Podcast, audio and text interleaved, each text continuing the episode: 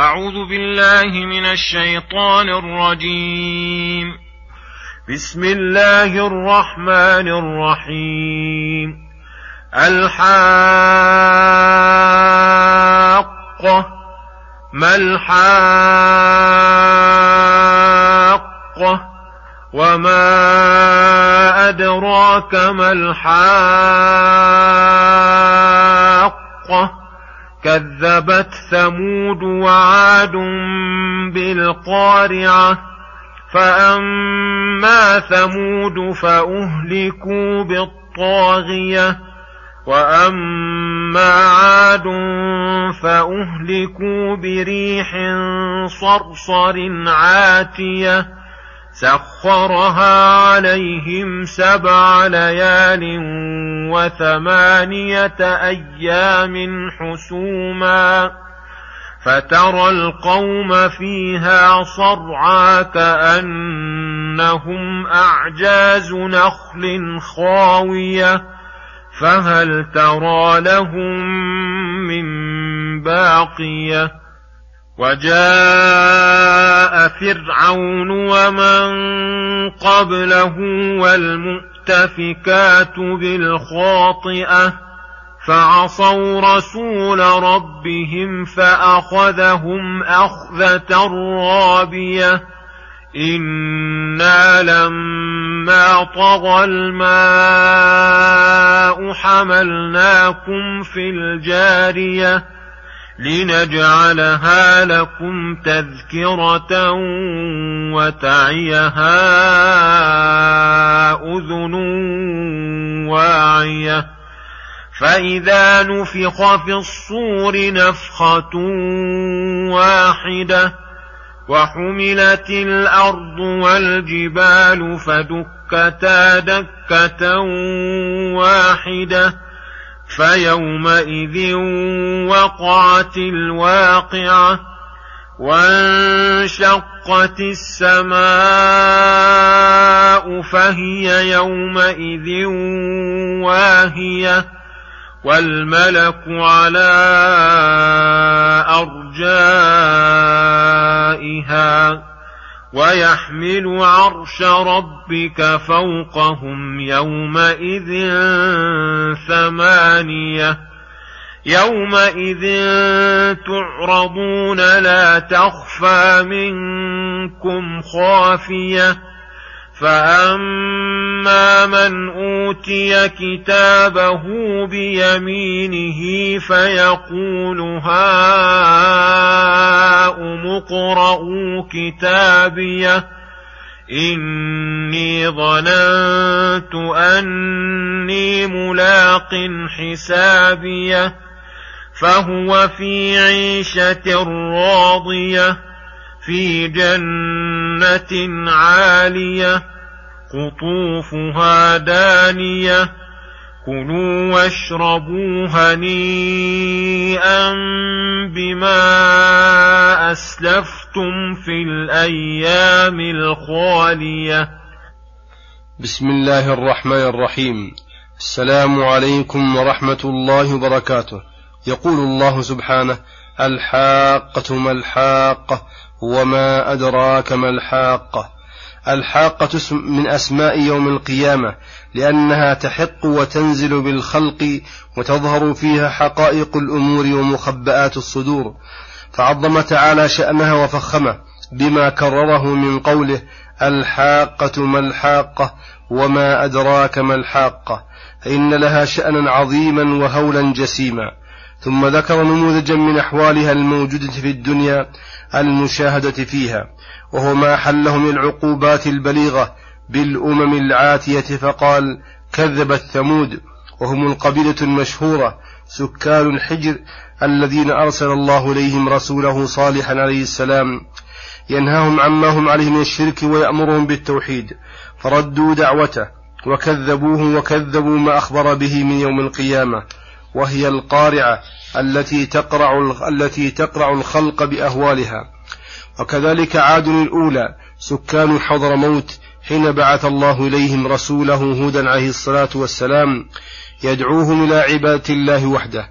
فكذبوه وأنكروا ما أخبر به من البعث فأهلك الله الطائفتين بالهلاك العاجل. فأما ثمود فأهلكوا بالطاغية وهي الصيحة العظيمة الفظيعة التي قطعت قلوبهم وزهقت لها أرواحهم فأصبحوا موتى لا يرى إلا مساكنهم وجثثهم. وأما عاد فأهلكوا بريح صرصر أي قوية شديدة الهبوب لها صوت أبلغ من صوت الرعد القاصف. عاتية أي عتت على خزانها على قول كثير من المفسرين أو عتت على عاد وزادت على الحد كما هو الصحيح. سخرها عليهم سبع ليال وثمانية أيام حسوما أي نحسا وشرا فظيعا عليهم فدمرتهم وأهلكتهم فترى القوم فيها صرعى أي هلكا موتى كأنهم أعجاز نخل خاوية أي كأنهم جذوع النخل التي قد قطعت رؤوسها الخاوية الساقط بعضها على بعض. فهل ترى لهم من باقية؟ وهذا استفهام بمعنى النفي المتقرر. ثم يقول سبحانه وجاء فرعون ومن قبله والمؤتفكات بالخاطئة. وكذلك غير هاتين الأمتين الطاغيتين عاد وثمود جاء غيرهم من الطغاة العتاة كفرعون مصر الذي أرسل الله إليه عبده ورسوله موسى بن عمران عليه الصلاة والسلام. وأراهم من الآيات البينات ما تيقنوا بها الحق ولكن جحدوا وكفروا ظلما وعلوا وجاء من قبله من المكذبين والمؤتفكات أي قرى قوم لوط الجميع جاءوا بالخاطئة أي بالفعلة الطاغية وهو الكفر والتكذيب والظلم والمعاندة. ومن ضم, ومن ضم إلى ذلك من أنواع المعاصي والفسوق فعصوا رسول ربهم. وهذا اسم جنس أي كل من هؤلاء كذبوا الرسل الذي أرسله الله إليهم فأخذهم الله جميعا أخذة رابية أي زائدة على الحد والمقدار الذي يحصل به هلاكهم. ومن جملة هؤلاء قوم نوح أغرقهم الله في اليم لما طغى الماء على وجه الأرض وعلى على مواضعها الرفيعة وامتن الله على الخلق الموجودين بعدهم أن حملهم في الجارية وهي السفينة في أصلاب آبائهم وأمهاتهم الذين نجاهم الله. فاحمدوا الله واشكروه الذي نجاكم حين أهلك الطاغين واعتبروا بآياته الدالة على توحيده ولهذا قال لنجعلها أي الجارية والمراد جنسها تذكرة. تذكركم أول سفينة صنعت وما قصتها وكيف نجى الله عليها من آمن به واتبع رسوله وأهلك أهل الأرض كلهم فإن جنس الشيء مذكر بأصله. وقوله وتعيها أذن واعية أي يعقلها أولو الألباب ويعرفون المقصود منها ووجه الآية بها. وهذا بخلاف أهل الإعراض والغفلة وأهل البلادة وعدم الفطنة فإنهم ليس لهم انتفاع بآيات الله لعدم وعيهم عن الله وتفكرهم بآياته. ولما ذكر تعالى ما فعله بالمكذبين رسله وكيف جازاهم وعجل لهم العقوبة في الدنيا وأن الله نجى الرسل وأتباعهم كان هذا مقدمة للجزاء الأخروي وتوفية الأعمال كاملة يوم القيامة. فذكر الأمور الهائلة التي تقع أمام يوم القيامة وأن أول ذلك أنه ينفخ إسرافيل في الصور إذا تكاملت الأجساد نابتة نفخة واحدة فخرجت الأرواح فتدخل كل روح في جسدها. فإذا الناس قيام لرب العالمين وحميت الأرض والجبال فدكتا دكة واحدة. أي فتتت الجبال واضمحلت وخلطت بأرض ونسفت عليها فكان الجميع قاعا صفصفا لا ترى فيها عوجا ولا أمتا. هذا ما يصنع بأرض وما عليها. وأما ما يصنع بالسماء فإنها تضطرب وتمور وتشقق وتشقق ويتغير لونها وتهي بعد تلك الصلابة والقوة العظيمة. وما ذاك إلا لأمر عظيم أزعجها وكرب جسيم هائل أوهاها وأضعفها. والملك أي ملائكة الكرام على أرجائها أي على جوانب السماء وأركانها خاضعين ربهم مستكينين لعظمته ويحمل عرش ربك فوقهم يومئذ ثمانية أملاك في غاية القوة. إذا أتى للفصل بين العباد والقضاء بينهم بعدله وقسطه وفضله. ولهذا قال يومئذ تعرضون على الله لا تخفى منكم خافية لا من أجسادكم وذواتكم ولا من أعمالكم وصفاتكم. فإن الله تعالى عالم الغيب والشهادة ويحشر العباد حفاة عراة غرلا في أرض مستوية يسمعهم الداعي وينفذهم بصر فحينئذ يجازيهم بما عملوا. ولهذا ذكر كيفية الجزاء فقال فأما من أوتي كتابه إلى قوله الخالية. ثم يقول سبحانه فأما من أوتي كتابه بيمينها الآيات وهؤلاء هم أهل السعادة يعطون كتبهم التي فيها أعمالهم الصالحة بأيمانهم تمييزا لهم وتنويها بشأنهم ورفعا لمقدارهم ويقول أحد عند ذلك من الفرح والسرور ومحبة أن يطلع الخلق على ما من الله عليه به, عليه به من الكرامة هاؤم اقرأوا كتابيه أي دونكم كتابي فاقرؤوه فإنه يبشر بالجنات وأنواع الكرامات ومغفرة الذنوب وستر العيوب.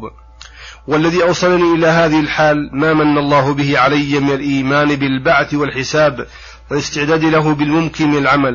ولهذا قال إني ظننت أني ملاق حسابية أي أيقنت فالظن هنا بمعنى اليقين. فهو في عيشة راضية أي جامعة لما تشتهيه الأنفس وتلذ الأعين وقد رضوها ولم يختاروا عليها غيرها. في جنة عالية المنازل والقصور عالية عالية المحل قطوفها دانية أي ثمرها وجناها من أنواع الفواكه قريبة سهلة التناول على أهلها. ينالها أهلها قياما وقعودا ومتكئين ويقال لهم إكراما كلوا واشربوا. أي من كل طعام لذيذ وشراب شهي هنيئا أي تاما كاملا من غير مكدر ولا منغص. وذلك الجزاء حصل لهم حصل لكم بما أسلفتم في الأيام الخالية من الأعمال الصالحة من صلاة وصيام وصدقة وحج وإحسان إلى الخلق وذكر الله وإنابة إليه وترك الأعمال السيئة. فالأعمال جعلها الله سببا لدخول الجنة ومادة لنعيمها وأصلا لسعادتها وصلى الله وسلم على نبينا محمد وعلى آله وصحبه أجمعين. وإلى الحلقة القادمة غدا إن شاء الله. والسلام عليكم ورحمة الله وبركاته.